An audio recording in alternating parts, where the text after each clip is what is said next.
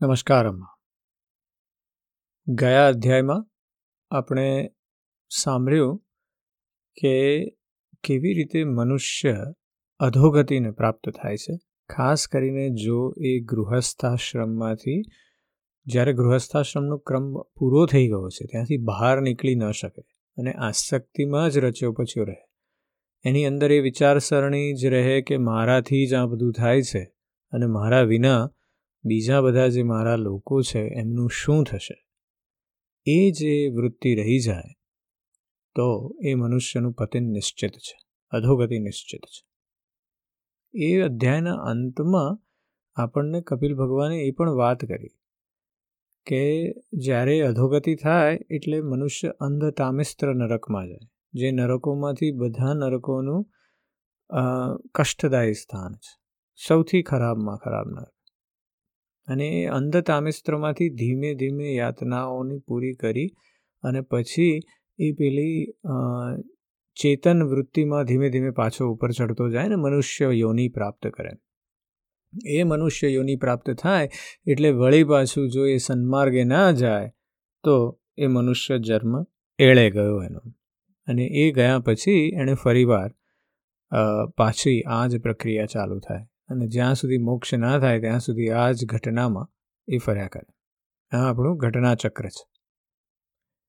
હવે આ અધ્યાયમાં આપણે જ્યાં કપિલ ભગવાને વાત પૂરી કરી કે મનુષ્ય યોનિમાં જન્મ થાય, તે મનુષ્ય યોનિમાં જન્મેલા જીવની ગતિ શું છે?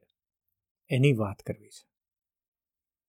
તો ભગવાન કપિલ કહે છે, એમના માતા દેવહૂતિને કે, હે માં જ્યારે જીવને મનુષ્ય શરીરમાં જન્મ લેવાનું થાય છે, ત્યારે તે ભગવાનની પ્રેરણાથી પોતાના પૂર્વકર્મો અનુસાર દેહ પ્રાપ્તિ માટે પુરુષના વીર્યબિંદુ દ્વારા સ્ત્રીના ગર્ભાશયમાં પ્રવેશ કરે છે. ત્યાં તે એક રાત્રિ સુધી રજમાં ભળીને એકરૂપ કલલ બની જાય છે. પાંચ રાત્રિ સુધીમાં પરપોટા રૂપ થઈ જાય છે. દસ દિવસમાં બોર જેવો થોડો કઠણ થઈ જાય છે. અને ત્યારબાદ માંસપેશીના અથવા અંડજ પ્રાણીઓમાં ઈંડાના રૂપમાં પરિણમે છે. આ બહુ જબરજસ્ત અવલોકન છે કે ઋષિ મુનિઓએ આપણા સદીઓ પહેલાં, સદીઓ કરતાં પણ ઓલમોસ્ટ હજાર, બે હજાર વર્ષ પહેલાં આ પ્રકારના અવલોકન જોયા કે જ્યારે પુરુષ અને સ્ત્રી સંભોગ કરે અને પછી એના જે એ સંભોગ થયા પછી એક રાત્રિ સુધીમાં એ શું બને? તો કે ભાઈ કલલ જેવું બની જાય, એક નાનકડું બિંદુ જેવું બને. અને પછી પાંચ રાત્રિમાં એ પરપોટા જેવું બની જાય. કેમ? કારણ કે પેલું સેલનું ડિવિઝન થાય. બધા સેલ જે છે આપણા, એ જે એકમાત્ર સેલ હતો, જેની અંદર પેલું વીર્ય પ્રવેશી ગયું અંડકોષમાં. અને હવે એમાંથી વિભાજન થવાનું ચાલુ થાય. અને જે વિભાજન થયું એટલે પરપોટા જેવું વિભાજન થાય. તો કે જે પાંચ રાત્રિ સુધીમાં એ પરપોટા રૂપ થઈ જાય. અને દસ દિવસમાં બોર જેવું થોડું કઠણ થઈ જાય. એટલે હવે એની પાસે શેપ બનવા માંડ્યો છે. કારણ કે હવે પેલું વિભાજન વધતું જ જાય છે. ડબલ થતું જાય. એકમાંથી બે, બેમાંથી ચાર, ચારમાંથી સોળ, એમ બમણું જ થતું જાય આખો વખત વિભાજન. અને પછી એ વિભાજન વધતા વધતા ધીમે ધીમે સેલ, નંબર ઓફ સેલ્સ વધતા જાય. એક મહિનામાં તેનું માથું નીકળી આવે છે. બે મહિનામાં હાથ પગ વગેરેના અંગોનો વિભાગ થઈ જાય છે અને ત્રણ મહિનામાં નખ, રૂવાટા, અસ્થિ, ચામડી, સ્ત્રી પુરુષના ચિહ્નો તથા અન્ય છિદ્રો ઉત્પન્ન થાય છે. એવું જનરલી કહેવાય છે કે દરેક બાળક જે જન્મે છે એ એકચ્યુઅલમાં સ્ત્રી સ્વરૂપ જ હોય છે.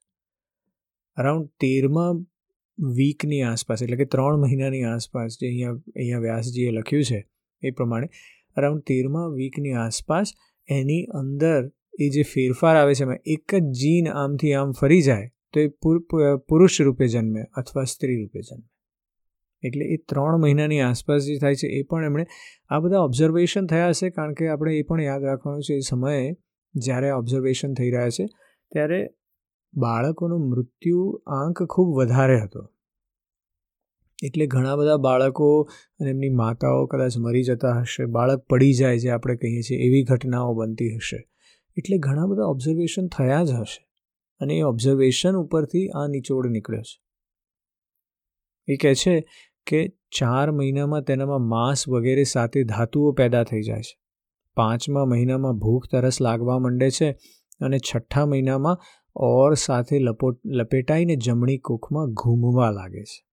આપણે ત્યારે જ આપણને માતાઓને ખ્યાલ આવે, છ એક મહિના થાય એટલે બાળકનું પેલું ફરવાની આ અંદરથી ખબર પડવા માંડે, લાત મારે છે ને આપણે કહીએ છીએ બાળક. તે સમયે માતાએ આરોગેલા અન્ન જળ વગેરેથી તેની બધી ધાતુઓ પૃષ્ઠ થવા માંડે છે. અને તે કૃમિ વગેરે જંતુઓના ઉત્પત્તિ સ્થાન એવા કનિષ્ઠ મળમૂત્રના ખાડામાં પડ્યો રહે છે. એટલે એ વખતે એવું જ, એવું વિચારતા હશે લોકો કે આ બધી એક જ જગ્યા છે શરીરમાં, પેટમાં. પણ આ તો આખી એક જુદી અંદર પ્રણાલી છે. આખી એક જુદી વ્યવસ્થા છે સ્ત્રીના શરીરમાં. જે જે આખી પાચન તંત્રથી જુદી છે. પણ અહીંયા આપણે એ પણ જાણવું રહ્યું કે કેટલું જ્ઞાન નહોતું પણ એ સમયે. એટલે બે પ્રકારના જ્ઞાનની આપણને ખબર પડે છે. એક તો અવલોકન તરફનું જ્ઞાન અને બીજું કે કેટલુંક શરીરની અંદર શું થઈ રહ્યું છે એનું જ્ઞાન નહોતું એ સમયે. તે નાજુક તો હોય છે, તેથી જ્યારે ત્યાંના ભૂખ્યા કીડા તેના અંગ પ્રત્યંગને ચટકા ભરે છે, ત્યારે અત્યંત ક્લેશને કારણે ક્ષણે ક્ષણે અચેત થઈ જાય છે.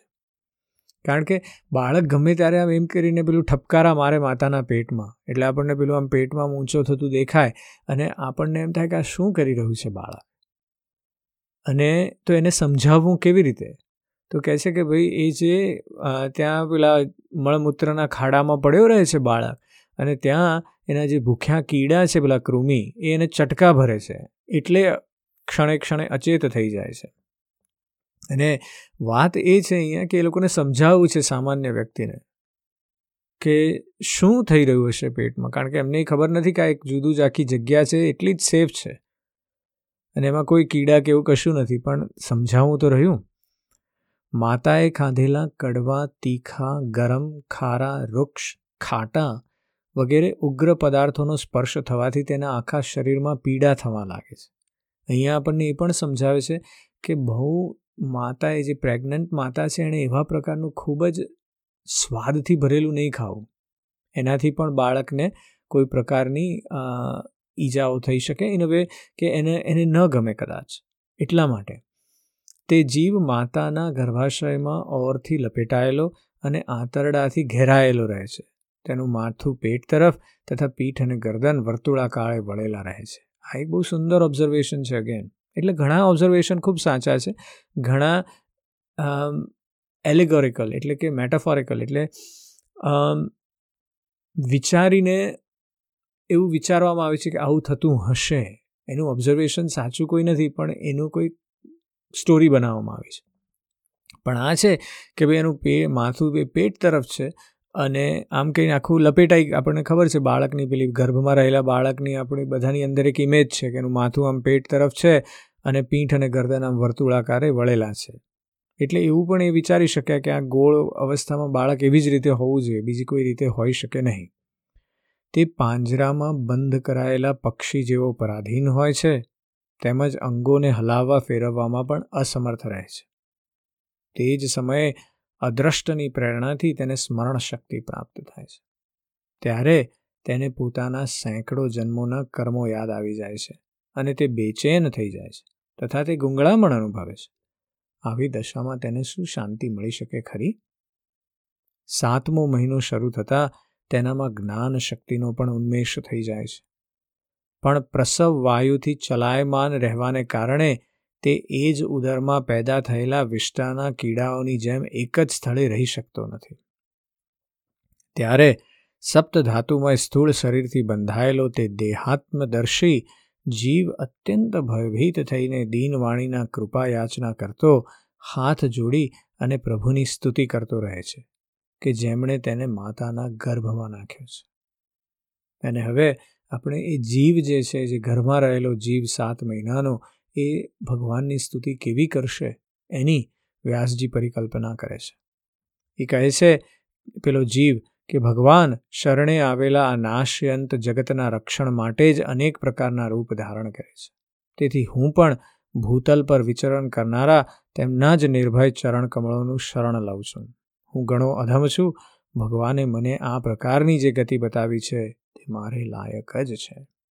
જે હું જીવ આ માતાના ઉદરમાં શરીર, ઇન્દ્રિયો અને અંતઃકરણ રૂપી માયાનો આશ્રય લઈ પુણ્ય પાપરૂપી કર્મોથી આચ્છાદિત રહેવાને કારણે બંધાયેલા જેવો છું, તે જ હું અહીં પોતાના સંતપ્ત હૃદયમાં પ્રતીત થનારા તે વિશુદ્ધ, અવિકારી અને અખંડ બોધ સ્વરૂપ પરમાત્માને નમસ્કાર કરું છું. હું વાસ્તવમાં શરીર વગેરેથી રહિત એટલે કે અસંગ હોવાને કારણે છતાં પણ જોવામાં આવતા પાંચ ભૌતિક શરીરથી સંબંધ છે અને તેથી ઇન્દ્રિયો, ગુણો, શબ્દ વગેરે વિષયો અને ચિદાભાસ એટલે કે અહંકાર રૂપ જણાઈ આવો છો.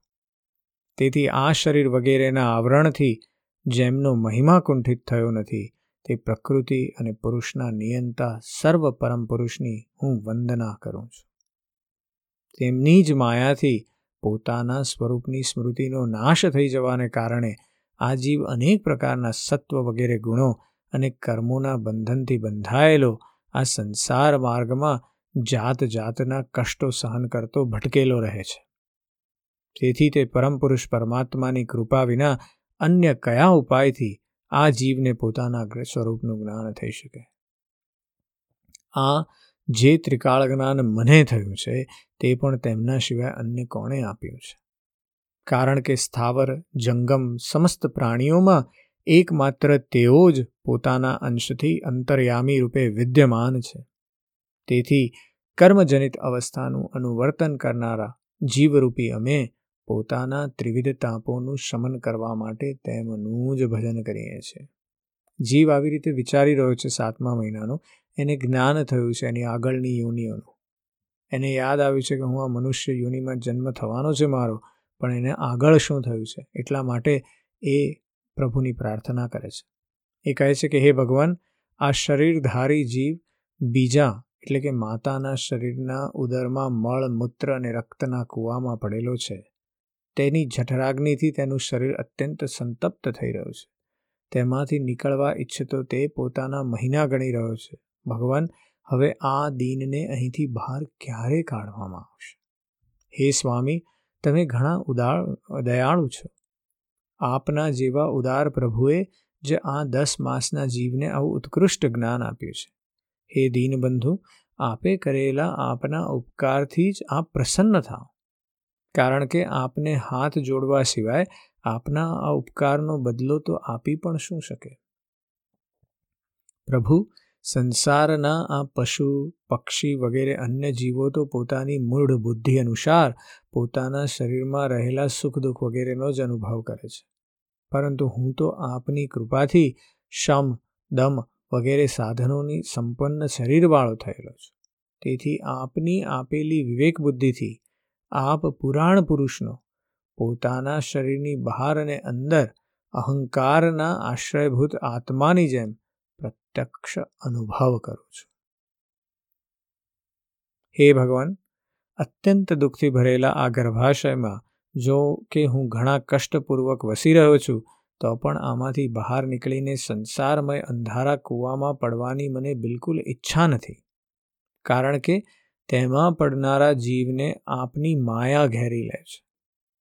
જેને કારણે શરીરમાં તેની અહમ બુદ્ધિ થઈ જાય છે અને તેના પરિણામે તેણે ફરીથી આ સંસાર ચક્રમાં ફસાવવું પડે છે. તેથી હું વ્યાકુળતા છોડીને હૃદયમાં શ્રી વિષ્ણુ ભગવાનના ચરણોમાં સ્થાપિત કરીને પોતાની બુદ્ધિની સહાયથી જ પોતાને સત્વરે આ સંસાર રૂપી સમુદ્રને પાર ઉતારી દઈશ. કે જેથી મને અનેક પ્રકારના દોષોથી યુક્ત આ સંસાર દુઃખ ફરીથી મળે નહીં. એટલે આપણે અહીંયા સાંભળીએ તો જીવે સ્તુતિ કરી છે પ્રભુની. સાતમા મહિનામાં કે એની આસપાસ. અને કપિલદેવજી કહે છે કે, હે માતા, દસ મહિનાનો ઋષિ જેવો શુદ્ધ બુદ્ધિવાળો તે જીવ ગર્ભમાં જ જ્યારે આ પ્રમાણે વિવેક સંપન્ન થઈને ભગવાનની સ્તુતિ કરે છે, ત્યારે પ્રસવકાળનો વાયુ તે અધોમુખ બાળકને બહાર આવવા માટે ધકેલે છે. તેના અચાનક ધકેલવાથી તે બાળક અત્યંત વ્યાકુળ થઈને, માથું નીચું કરીને ઘણા કષ્ટપૂર્વક બહાર નીકળે છે. તે સમયે તેના શ્વાસની ગતિ થંભી જાય છે અને પૂર્વ સ્મૃતિનો નાશ થઈ જાય છે. આ એક બહુ સુંદર વાત કરી દીધી. કારણ કે વાત એ થઈ કે સાતમા, આઠમા, નવમા મહિનાનું ગર્ભનું બાળક જો આવી રીતે ભગવાનની પ્રાર્થના કરતું હોય ને, જો વ્યાસજી તમે એમ કહો છો કે એને બધી ખબર છે આગળના જન્મોની, તો બહાર આવ્યા પછી બાળકને કેમ એવી ખબર નથી હોતી? એટલે વ્યાસજીએ એક જ વાક્યમાં આ વાતનું સમાધાન કરી દીધું. એમણે શું કીધું?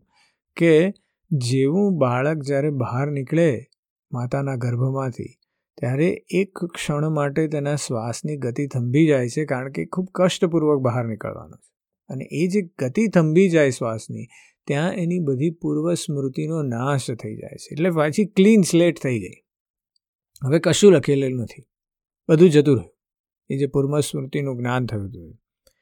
એટલે વ્યાસજી પછી કહે છે કે પૃથ્વી પર માતાના રક્ત અને મૂત્રમાં પડેલો તે બાળક વિષ્ટાના કીડાની જેમ તરફડે છે. ગર્ભવાસ વેળાનું તેનું સઘળું જ્ઞાન નષ્ટ થઈ જાય છે અને તે વિપરીત ગતિ એટલે કે દેહાભિમાન રૂપી અજ્ઞાન દશા પામી અને વારંવાર જોર જોરથી રડે છે.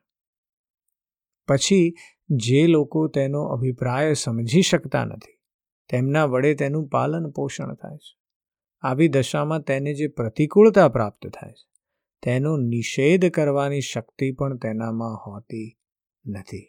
કારણ કે બાળક તો એકદમ કશું કરી શકે એમ છે નહીં. મનુષ્ય બાળક જે છે એકચ્યુઅલમાં મનુષ્ય બાળક જે છે એ તૈયાર નથી જગત માટે.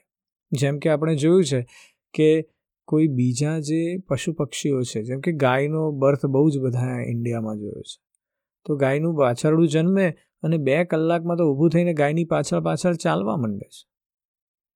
એવી જ રીતે બીજા બધા પ્રાણીઓ જે છે, એમના એમના જે બાળકો જન્મે કે તરત જ મોટે ભાગે ચાલવા માંડે, દોડવા માંડે એમની આસપાસ ઘૂમવા માંડે, એમનો જે પીરિયડ જે છે જન્મવા પછીથી ચાલવા કે કોઈ પણ પ્રકારની પ્રવૃત્તિ કરવાનો એ ખૂબ ઓછો છે. કારણ કે એ ઇવોલ્યુશનરી ટેક્ટિક છે આની પાછળ.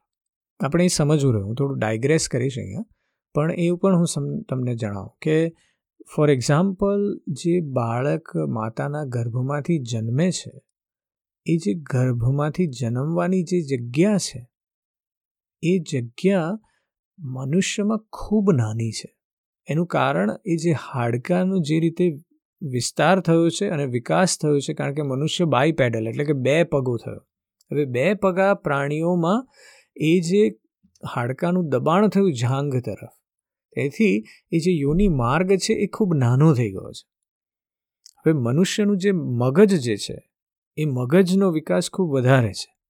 એટલે કે એનું સ્કલ ખૂબ મોટું છે. આપણે જોઈએ તો આપણા શરીરમાં જે એનર્જીનું જે એનર્જી વપરાય છે, એમાંની મોટા ભાગની એનર્જી તો બ્રેન જ ખાય છે. મગજ. તો હવે એ મગજ જો એકચ્યુઅલમાં પરિપૂર્ણ રીતે તૈયાર થયું હોય, તો એટલું બધું મોટું છે કે માતાના યોની માર્ગમાંથી બહાર આવી જ ન શકે. એટલે ઇન રિયાલિટી જો આપણે જોઈએ તો નવમા મહિને, દસમા મહિને જન્મતું બાળક એકચ્યુઅલમાં તો મગજની દૃષ્ટિએ પ્રીમેચ્યોર જ છે. નહીં તો તો જો એ સમયે બાળક બહાર આવે નહીં, તો ઇવોલ્યુશનરી એ બાળક ક્યારેય બહાર જ ના આવી શકે, એ બાળક મરી જ જાય.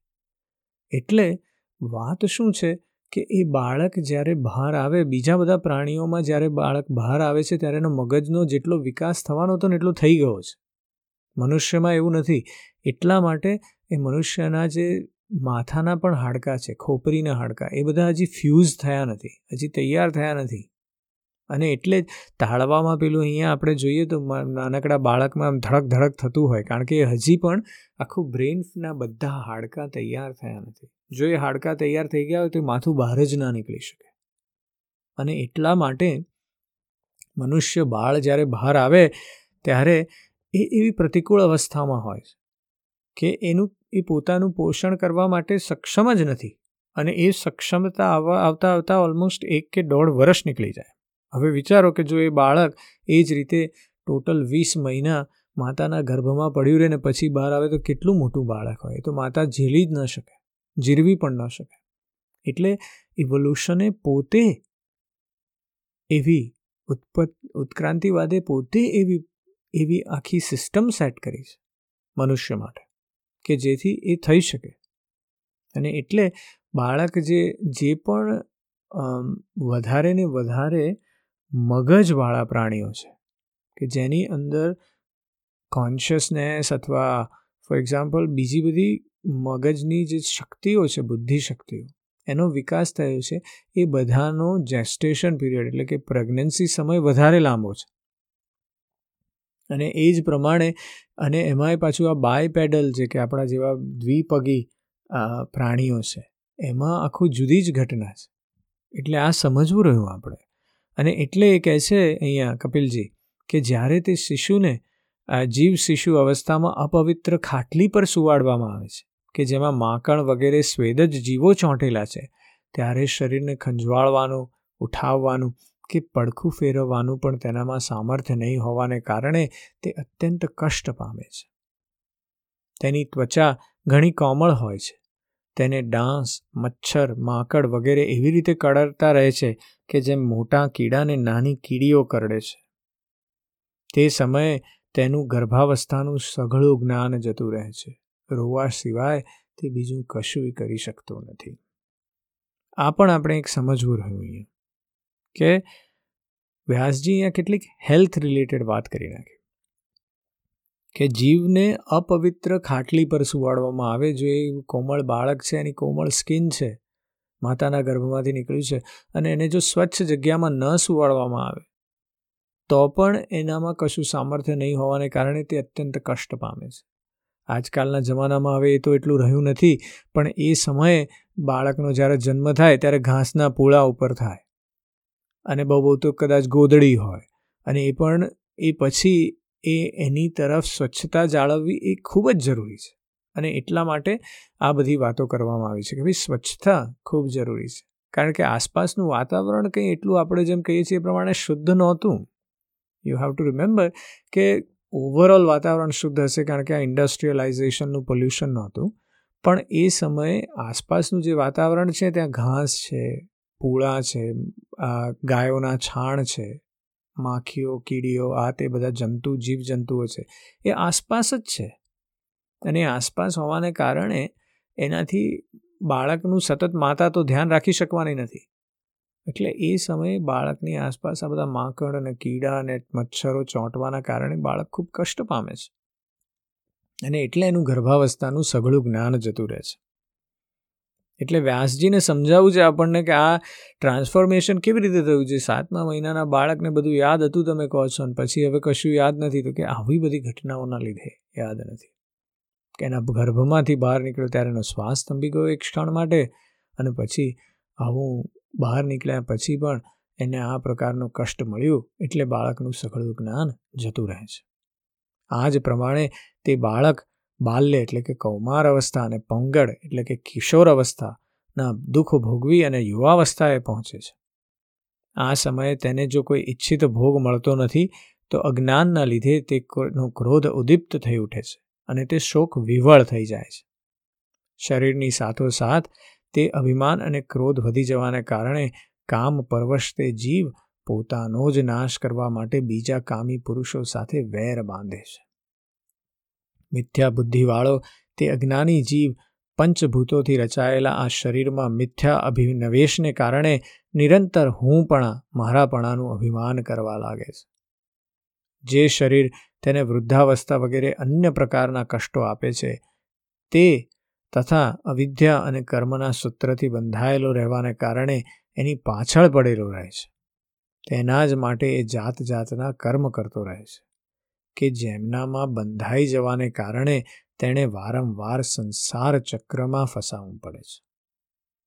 સન્માર્ગે ચાલતા ચાલતા જો એનો જીવવા અને ઉપસ્થ ઇન્દ્રિયોના ભોગોમાં ફસાયેલા કોઈ વિષયી પુરુષો સાથે સમાગમ થઈ જાય છે અને તેમનામાં આસ્થા કરી અને તેમનું એ અનુસરણ કરવા લાગે છે, તો પહેલાંની જેમ જ તે ફરીથી નારકીય યોનિઓમાં પડે છે. એટલે જો એનામાં વિષય વૃત્તિ બનવા માંડી, એટલે તરત પાછો પેલો નરકનો માર્ગ ચાલુ થયો.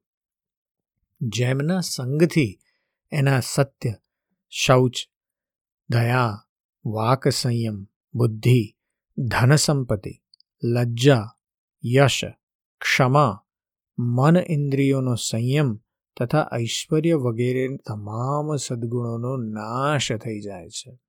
એટલે જેવો તમે વિષય વૃત્તિવાળા પુરુષો સાથે સંગમ કર્યો અને પેલા આધ્યાત્મનો સાથ છોડ્યો, એટલે બધાનો નષ્ટ થવાનું ચાલુ થઈ ગયું. તેથી અત્યંત શોચનીય સ્ત્રીઓના ક્રીડાગણ અશાંત મૂળ દેહાત્મદર્શી શરીરમાં, એ હું છું એમ જોનાર એવા અતસત પુરુષોનો સંગ ક્યારેય કરવો જોઈએ નહીં. હું પણ આનો ત્યાગ કરો એની વાત છે. કારણ કે આ જીવને કોઈ અન્યનો સંગ કરવાથી એટલો મોહ અને બંધન થતા નથી કે જેટલા તે સ્ત્રીઓનો અને સ્ત્રીઓનો સંગ કરનારાનો સંગ કરવાથી થાય છે. એટલે ફરી ફરી વાર આપણને કહેવામાં આવે છે કે આપણી સોસાયટી જે છે એ મોનોગામસ છે. એટલે કે આપણે જેને બહુ સુંદર શબ્દ આપ્યો છે, એક પત્ની વ્રતા પતિ અને એક પત્ની, એક પતિવ્રતા પત્ની, મોનોગામસ. એક જ જોડું. એવી વાત કરવામાં આવી છે. એ એક જોડાની વાત એટલા માટે છે કે જેથી સમાજમાં સમાજમાં એક પ્રકારની વ્યવસ્થા બંધાઈ રહે. અને એવું જો ના હોય તો પછી સમાજ બહુ જ વિક્ષણ અવસ્થામાં બની જાય. અને એટલા માટે એ કહે છે કે આવા પ્રકારનો વધારે સ્ત્રી સંઘને એવું બધું કરનારો પુરુષ છે, એ હંમેશા નરક યોનિમાં જશે એકવાર પોતાની પુત્રી સરસ્વતીને જોઈને બ્રહ્માજી પણ તેના રૂપ લાવણ્યથી મોહિત થઈ ગયા હતા અને મૃગી રૂપ બનીને ભાગવા લાગી જ્યારે, ત્યારે એ પોતે મૃગરૂપ થઈ અને નિર્લજ્જપણે તેની પાછળ દોડવા લાગ્યા હતા. આપણે આ વાત પણ આગળ કરી ચૂક્યા છીએ. તે જ બ્રહ્માજીએ મરીચી વગેરે પ્રજાપતિઓનું, મરીચી વગેરે કશ્યપ વગેરેનું અને કશ્યપ વગેરે દેવો મનુષ્ય વગેરે પ્રાણીઓનું સર્જન કર્યું. તેથી એમનામાં એક ઋષિશ્રેષ્ઠ નારાયણને બાદ કરતા એવો કોઈ પુરુષ હોઈ શકે કે જેની બુદ્ધિ સ્ત્રીરૂપી માયાથી મોહિત ન થાય? માત્ર એક નારાયણ છે જેની, જેને મોહ નથી લાગતો. બાકીના બધાને બ્રહ્માજીને લાગી શકે તો પછી આપણી શું વિષાદ અહો, આ સ્ત્રીરૂપી મારી માયાની શક્તિ તો જુઓ કે જે પોતાના ભ્રુકુટીના વિલાસ માત્રથી મોટા મોટા દિગ્વિજય વીરોને પોતાના પગથી કચડી નાખે છે. જે મનુષ્ય યોગના પરમ પદ પર આરૂઢ થવા ઈચ્છે છે અથવા જેને મારી સેવા કરવાના પ્રભાવના લીધે આત્મા અને અનાત્મા વિશે વિવેક થઈ ગયો છે, એણે ક્યારેય સ્ત્રી સંગ કરવો નહીં. કારણ કે તેમને, એટલે કે સ્ત્રીઓને પુરુષ માટે નર્કનું ખુલ્લું દ્વાર બતાવવામાં આવ્યું છે. ભગવાને રચેલી આ જે સ્ત્રીરૂપી માયા છે તે સેવા વગેરેના બહાને ધીમે ધીમે પાસે આવે છે અને પછી તે ઘાસના પાંદડાઓથી ઢંકાયેલા કૂવાની જેમ જ પોતાનું મૃત્યુ સમજવી જોઈએ.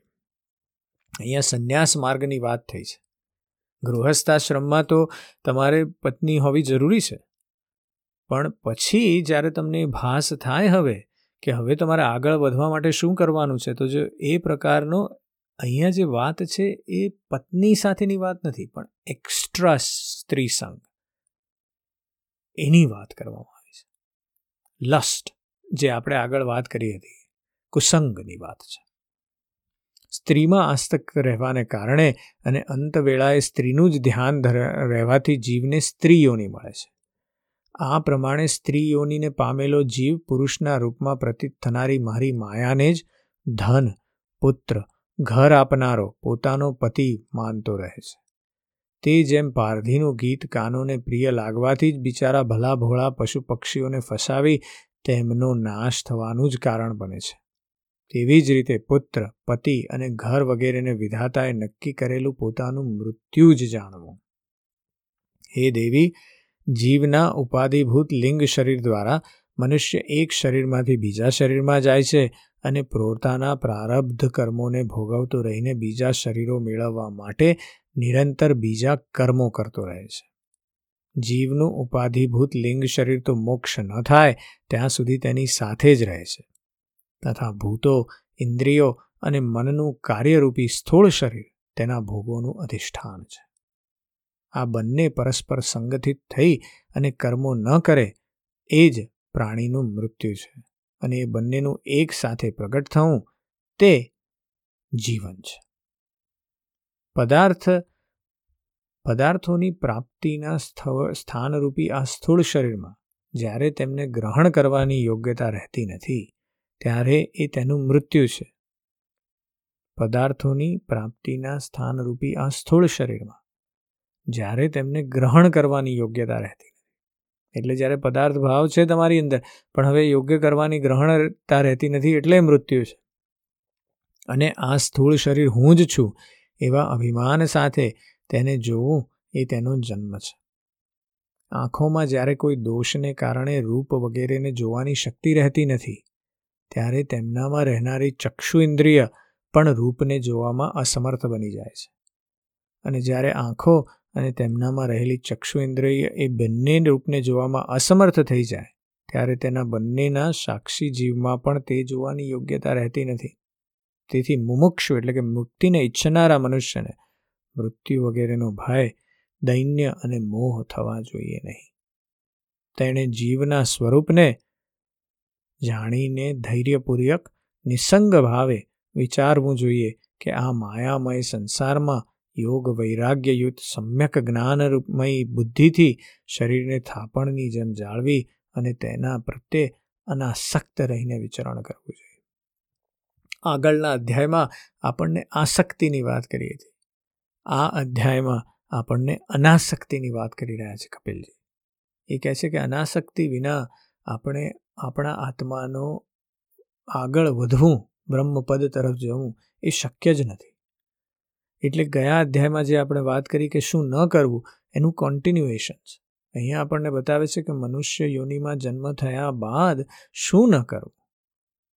અને જો એ ન કરીએ, તો જ આપણે આગળ વધી શકીશું. આજે બસ આટલું જ. જય શ્રી કૃષ્ણ.